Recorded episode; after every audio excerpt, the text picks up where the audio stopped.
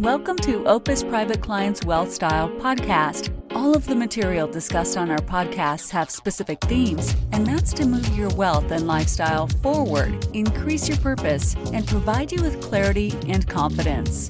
Opus's mantra is always forward. We have found that regardless of one's wealth, moving your lifestyle forward is the number one priority for our clients. On our podcast, we'll share our rich 35 years of experience in designing strategies, share clients' experiences, and introduce resources that have positively impacted our clients. We trust that you will enjoy our direct, transparent, and realistic approach to positively impacting the quality of you and your family's lives. Now, on to the show. Hello and welcome to the Opus Private Client Wealth Style podcast. My name is Ivan Watanabe. I'll be your host today. Um, on with me, I'm really excited to have Zamir Upadilla and Chris Chambers from Platinum Premier Global Equity. Welcome, guys. How are you today? Doing good. Thanks for having us. Absolutely. So this podcast came in the in the after a follow up podcast that we did previously on commercial real estate, and I know what great work you do uh, in this space. And so I wanted to get your take on the markets in general, sort of commercial real estate, what it is that your firm does, and how you're helping folks across the country with investing in, in, in in commercial real estate. So, before we start, just kind of introduce yourselves, tell the audience a little bit about you, a little bit about your firm. Sure. Uh, so, Zamir Upadilla and my business partner Chris is our CFO. Our company name, I think you already mentioned, Platinum Premier Global Equity and uh, we're a real estate private equity firm. We're really, we kind of grew out, Ivan, of a financial services practice. Both Chris and I were financial advisors, and as our practice grew, clients started asking us for alternative investments, investments in commercial real estate, primarily multifamily, hotels, e commerce warehouses, the whole spectrum. And so that's, you know, we, we kind of fell into it, but also we have a drive to open up unique opportunities in real estate that often, even if you're high net worth or wealthy, sometimes you don't get access to because they're often you know taken up by the institutions. So we really look to change the the conversation. We're breaking down some of those barriers where you know somebody who works hard has built up a portfolio and they want to invest in uh, some real estate that gives them some some solid returns that we can open up those doors for them. Great. And so you know the the commercial real estate industry has changed dramatically i would imagine over the last you know year plus because of covid. You know what's your outlook on commercial real estate in general? You know what do you see in the market? What do you where do you find there to be opportunities right now? Well i'll, I'll share a story and I'll, I'll, let chris take that question. But you know we, chris and i were talking yesterday. We, we own a hotel in downtown san antonio and last March, you know, mid March is always our busiest uh, month for that hotel. San Antonio has something called Fiesta, which is like a, just a big month long party. And we were doing well through two weeks, and then the last two weeks, March just we just got crushed, and then April we were completely shut down. So I remember the team and I we made a, a very difficult decision to just stop all payments, which is hard, right? Like, I mean, you've got a property and you don't know what the next day is going to bring. But we made that decision at the time just to kind of conserve as much cash as we possibly could. You know, a year later, looking back now, to give you an idea, that hotel, you know, does 100, 200,000 a month. That, that month of April, we did less than 18,000. It was catastrophic. It was brutal to say that I grew extra white hairs on my goatee. There was like many that came, and then we just didn't know when was the end coming, what was going to happen, and you know, as the year progressed, we had some openings and then we closed again, some openings and closed.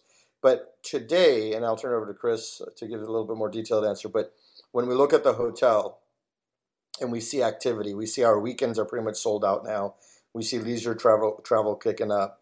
We what we are seeing is some business travel is starting but most of that, especially convention related travel, has moved to the end of this year and mostly next year. So we do see things opening up.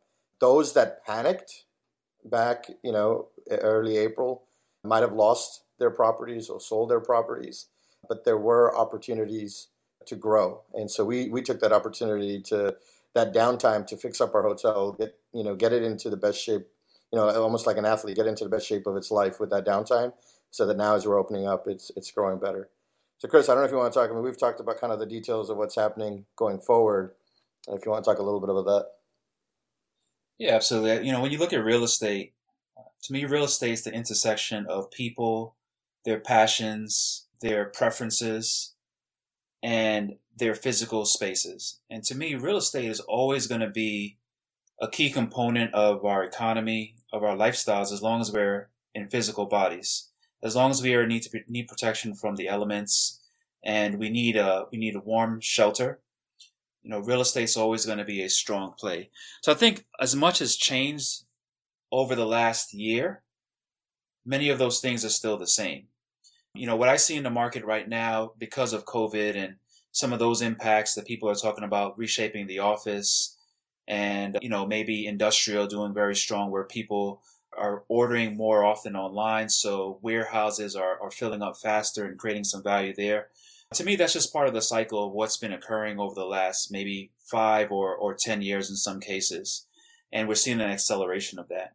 But I think real estate remains strong and the fundamentals really remain the same, right? You're creating value for people, you know, to eh, either execute their businesses and, and providing a medium for them to, you know, conduct those businesses much easier, or you're creating a lifestyle play for them.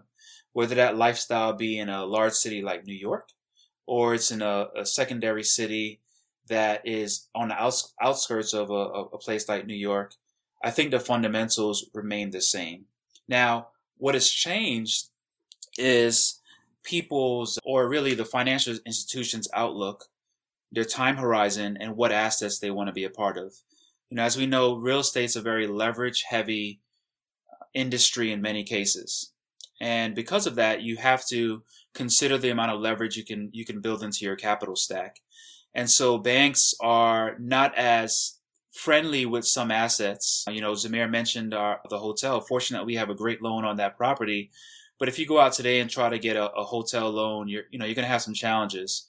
But if you go out and try to get a multifamily loan, you know you're you're you're going to find money being thrown at you.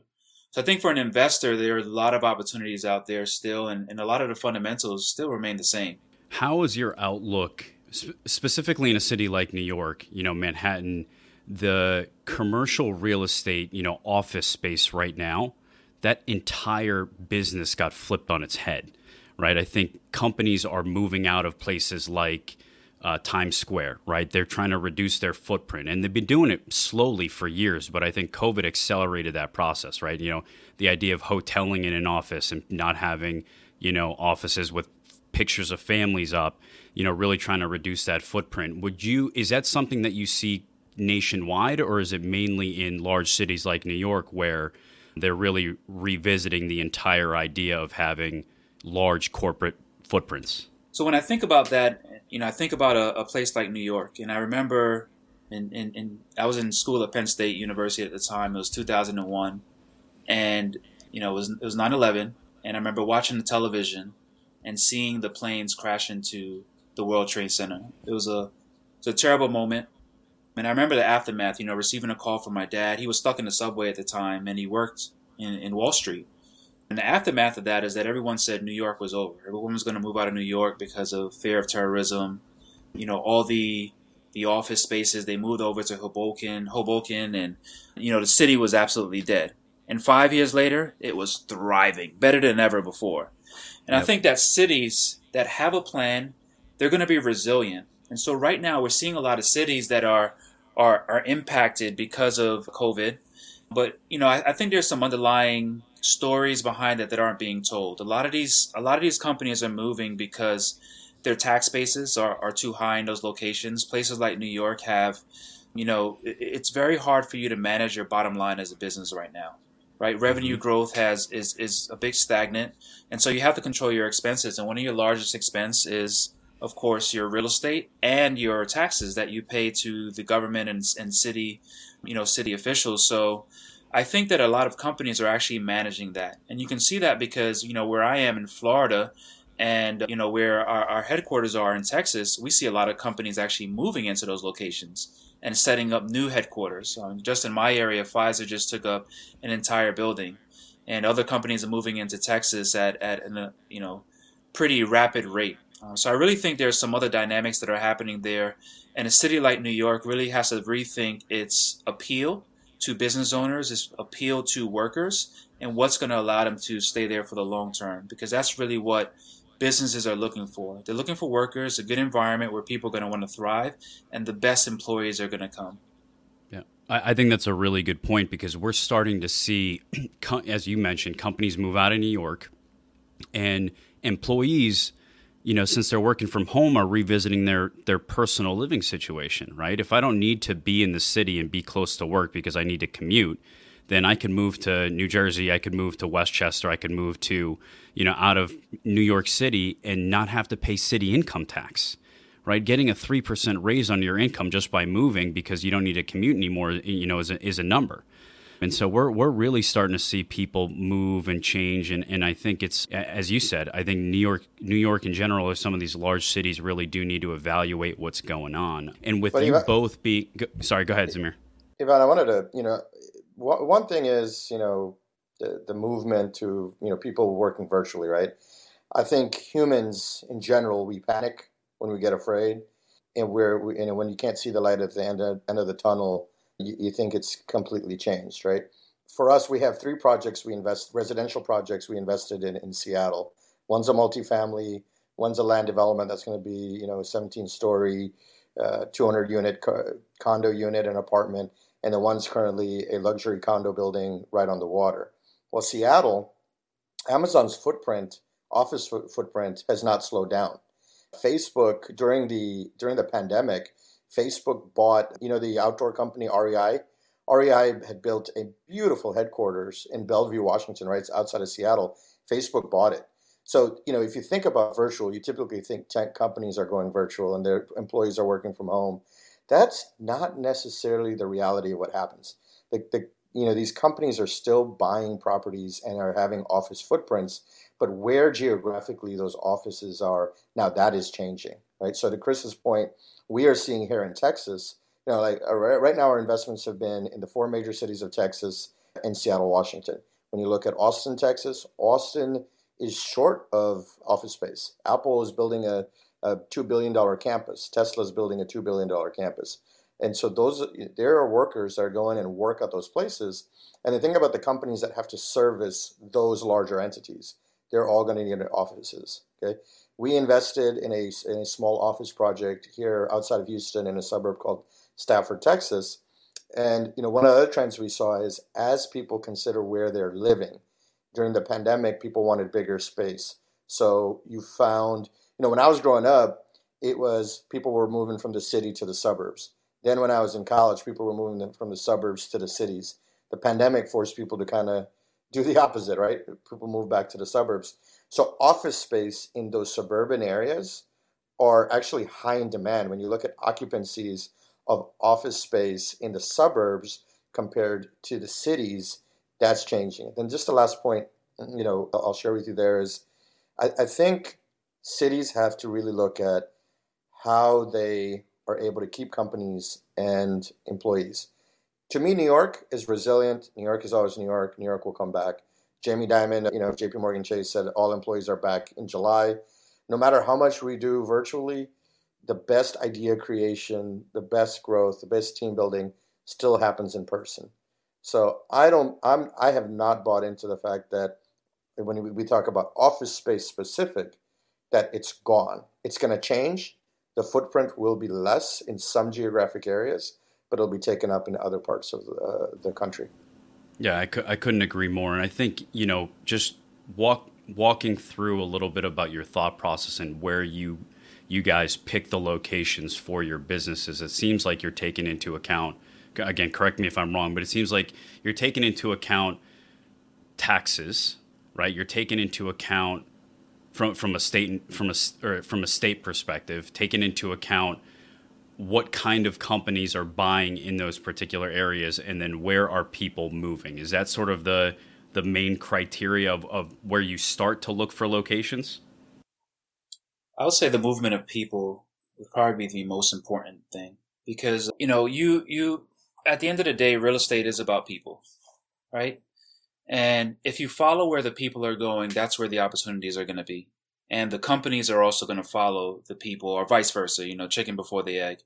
I'm not sure which which which one is driving which, but if you have an area that has a, a, strong, for instance, a strong technology base and startup companies, companies are going to be attracted to those areas just because of that culture, and vice versa. Once those companies start coming in, more people are going to begin moving. So, one of the key indicators that we look at are the uh, population growths of the area, the income growths of, of, of those communities, as well as the type of employers that are are are, are moving into those those areas. You know, we'll we'll spend a lot of times on the the labor statistics and tracking those movements and looking at the type of jobs that are being created because some communities create jobs but they're not the highest quality jobs and they don't support the type of real estate that can come into those communities. So those are things that we consider. And a second thing that we look at outside of that is you know, how friendly are the governments of, of those areas, right? If you have a city that is very anti-development, anti-new housing, you know, it makes it very, very difficult to create a great community for, for the residents in, in that, in that area. You know, we have a project that we're working on right now that, you know, we've been working on permitting for this project for three years. Absolutely great project, beautiful plot of land, but there's a lot that you have to work through. And that's part of the value that we we help to bring to our investors is that we understand how to navigate those those those those segments of, of government and how to get things done. But if we were in a, a place like houston with the project you know six months and, and we're already building the project and so i think that's a that's a big variable that a lot of people don't consider when they look at their projects. Yeah. I, I think that's a huge advantage right of of investing in a fund versus you know buying commercial real estate on on one zone, right? I mean, I, I you know I have conversations with clients frequently about owning real estate, owning you know commercial real estate, whether it be a multifamily or trying to buy you know an office building, and you know, do you actually want to be a landlord and all of the things right. that go into it? Do you want to have to deal with the city? Do you want to have to deal with the state? You know, are you prepared to to to fund the property if you can't find a tenant for X period of time? I mean, I think there are so many advantages of utilizing a, a, private equity firm like yourself to be able to do that and you've already touched on some are there are there any other advantages that you can think of where somebody should take a look at something like like what you've set up yeah you know one of the reasons commercial oh so. Well I, th- I think you know I'll, just give real life examples like one of our one of our bigger investors he owns a couple of properties in in brooklyn and he'd had them for a while, and frankly, he just got fed up. He got tired of you know dealing with. At first, he was kind of managing it himself with one assistant. Then he had a property management company. It wasn't you know going to his his liking, and then obviously you know he had some there was some rent control. So there's a lot of things that were on his plate, and he's a busy professional. And he reached a point where he said, you know what? Am I really making the type of return for the amount of work I'm putting in, right? So he's a he's a very successful physician. You know, if he spent that same amount of time working on his craft and continuing that, but invested somewhere else, now that comes at a cost, right? So you lose a little bit of control. You're working with you know your your the team that you pick, but that's what we found. We found that people that want to have an interest in real estate don't have the time to do it themselves. They come to us or companies like us. It's funny because I, you know, I, I often hear, well, you know, real estate is is a passive investment, and I always laugh, you know, because you know, real estate is is far from a passive investment. Having to deal with tenants, having to deal with taxes, having to deal with you know things breaking, repairs. Even if you have a management company, it is not a passive investment by any stretch. I mean, I'm, I'm curious to hear what your thoughts are, but again, I just kind of chuckle to myself, you know, really having a deep conversation with folks on whether or not they truly want to have that experience or that as part of their portfolio, or again, do they want to leverage a fund? You know, a lot of people don't think about all those ins and outs, right? You even have you have the legal component. You have to think about your taxation. You have to think about you know what's happening in the community. And I can't tell you how many people that we work with now that you know were investing on their own and they just got overwhelmed. You know, you have a job, maybe you're a physician and you're working, you know, 80 hours a week. You can't, you know, be on be on call for any issues that pop up or, you know, just seeing what's happening in your community. You might not be able to be on top of it. It's very, very, very difficult if it's not your main focus. So I, I think that's a that's a very, very major big value that we bring to the table, as well as information asymmetry. We work across the country and we work with people from around the globe. And one of the one of the values is that we have deep roots in a lot of communities across across our country. And real estate, at the end of the day, is a very localized product. The more you understand about the community, the more value you can create. Right now, we're working on a project in San Antonio. It's a it's a medical office project that, you know, I truly believe that we're the only ones that can create this amount of value from the project. We understand and have a, a, a deep insights into the new buildings that are coming into the community that some an outsider would never know right? There's a there's some major developments coming into the area and our project is going to be able to create some significant returns because we have that level of information and knowledge that would not be available to the everyday person. So if this was a stock market you know we'd be doing insider trading right but for us, you know, that's the name of the game in, in real estate, and working with a firm that has that understanding is, is pretty critical. I think Ivan, what what what happens there is for that particular example Chris Chris just shared, right? So we're big on the healthcare space. So we talk about investments in real estate, the pandemic, what happened. Well, really, there are two, three areas that just kind of grew. Healthcare did exceptionally well, right? E-commerce space and we can talk about that too, did did well or is doing well, and even multifamily continued to do well because even with you know rents being you know people didn't have to pay rents for a while, and some cities still don't have to pay rent. You know you still need a place to to live. But that medical office, as an example, it's a surgeon that's been a long time friend of mine. She and her uh, business partner they built a surgery center, and they owned the land across the street. They wanted to develop it but they recognized that they did not have the bandwidth to do it. They also wanted to spread their risk. They were willing to put some capital towards it, but they wanted other partners. And so they approached us and said, Hey, you know, you've seen what we've done. Do you think there's an opportunity here? And we looked at it. We said, Yeah, this is a great part of town. It's on the south side of San Antonio that's growing. And why not? So, you know, sometimes, you know, that old saying that was it 100% of nothing is still nothing? But 5% of something is better, right? So to me, it's that. It's that mindset. You, you got to get to the point where you, you say to yourself, look, I can't do it all. And we all have that. We all think we can do everything, but we can't. That's the reality, you know? Like when we started this business five years ago, we had to say, hey, we are not going to be able to take on any more clients for our wealth management business. And we were very upfront with all of our clients. We said, hey, we're not going to be doing this anymore. And this is our core focus um, because you can't you, know you can't, you can't do everything for for everyone. And then, Ivan, I just wonder one more thing. Chris was mentioning about where we look to invest and where we look for real estate. I think you'd asked a good question there. You know, I want to make clarify something. We're not anti-government, right? So we are looking for because I think people get this idea that you know developers are the bad guys or investors are the bad guys. You know, and and there are some. There are some that are out there and that are unscrupulous and are just looking for the last dollar. But there's those, and, and I'll, I'm honored, I'm proud to say that we're one of those companies where when we look to invest, we genuinely want to improve the communities we're in. It's not just about making the next buck or gentrification or whatnot. Like that project Chris mentioned is in Seattle. It's it, it is in an area of town that is culturally sensitive. And so while that project is taking longer than it would, say, here in Houston, we are comfortable with that because one, financially, the opportunity is there, but two, it makes sense for that community for us to take that time to understand their needs, what they need, so that we're partners in the development of that community versus antagonists in that community. Um, and it's one, the, the final thing I wanted to tell you was jobs, right? So Chris said, you know, what is it that we look at? For me, it's very simple. Ivan, you know me. Chris and I, Chris grew up in, you know, Brooklyn. I grew up in the not so nice side of Miami, and you know, you, you know that I've been fortunate and blessed to travel the world, and I've met people from all walks of life. And I have found one common thread: everybody wants to have the ability to provide.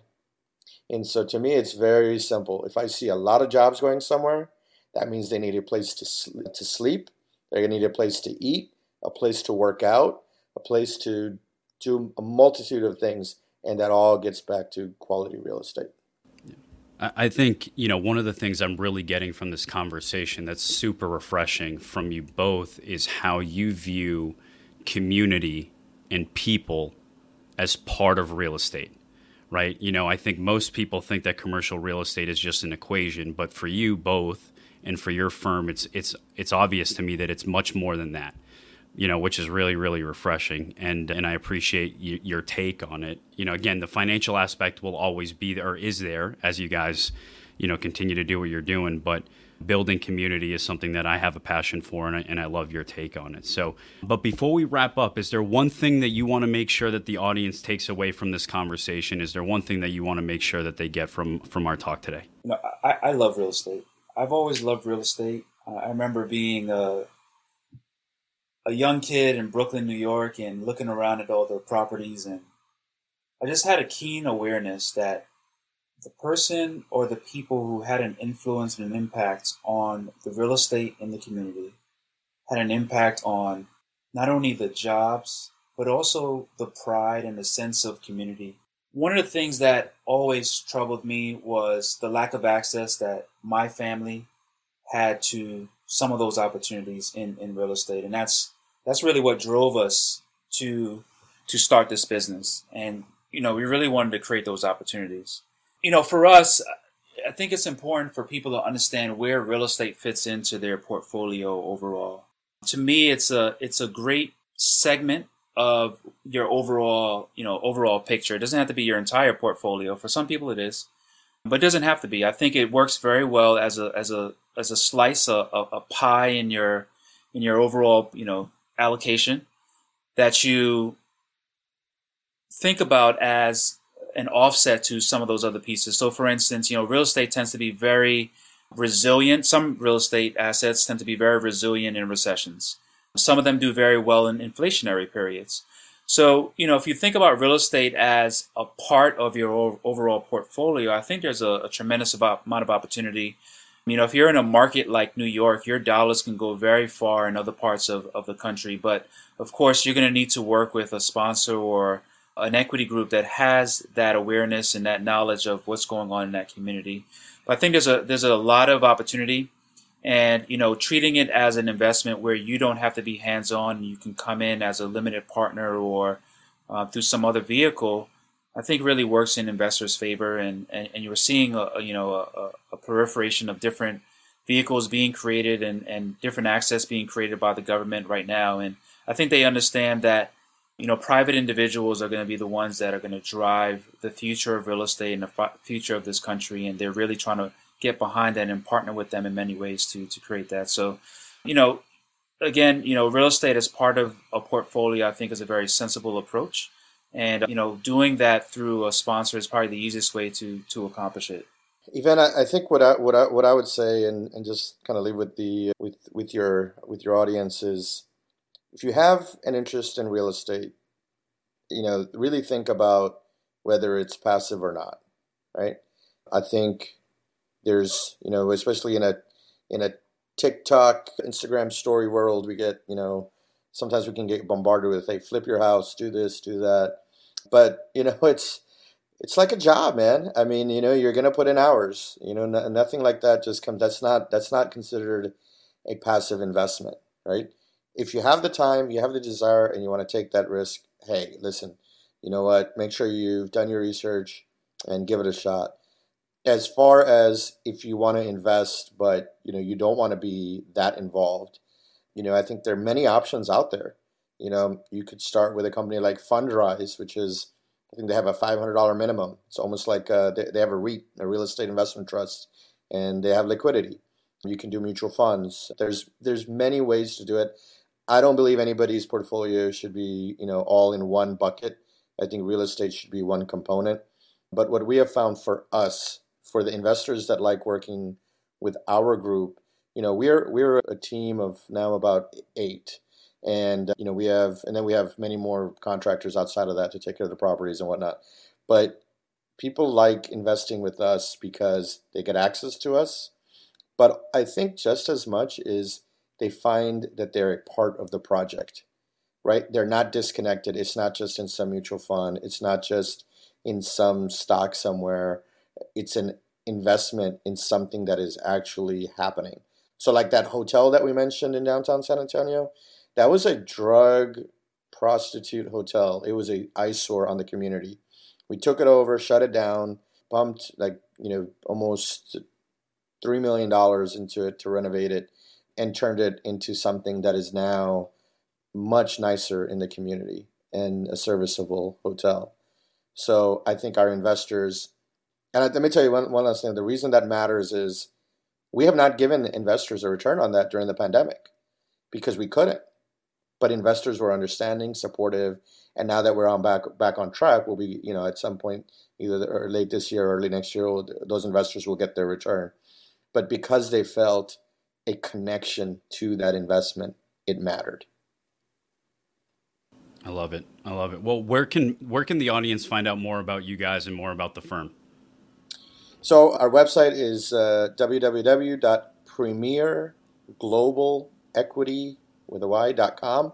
If anybody reaches out to you, you can just give them, you know, both Chris and I personal information, and we're happy to chat with anybody. Absolutely. Well, I appreciate you both for coming on. I know this was super valuable for the audience. Thank you both so much, and I hope to get to see you and give you a big hug in person soon. Soon. At an office in New York. It's happening. absolutely. Absolutely. Well, and th- and thank you to the listening audience for tuning in. Uh, please click subscribe below to hear and be announced when we have future podcasts. Thanks, everybody. Be well. Take care. Thank you for listening to the Wealth Style Podcast. Click the subscribe button below to be notified when new episodes become available. This podcast is for informational purposes only. Guest speakers and their firms are not affiliated with or endorsed by PAS, Guardian, or Opus Private Client LLC, and opinions stated are their own. Guardian and its subsidiaries do not issue or advise regarding real estate or commercial real estate. Yvonne Watanabe, registered representative and financial advisor of Park Avenue Securities LLC, PAS. Securities products and advisory services offered through PAS member FINRA SIPC. Yvonne Watanabe is a financial representative of the Guardian Life Insurance Company of America, Guardian, New York, New York. PAS is a wholly owned subsidiary of Guardian. Opus Private Client LLC is not an affiliate or a subsidiary of PAS or Guardian. Opus Private Client LLC is not registered in any state or with the U.S. Securities and Exchange Commission as a registered investment advisor. Yvonne's California Insurance License Number 0H44206. Compliance Approval 2021 121894 expires May of 2023.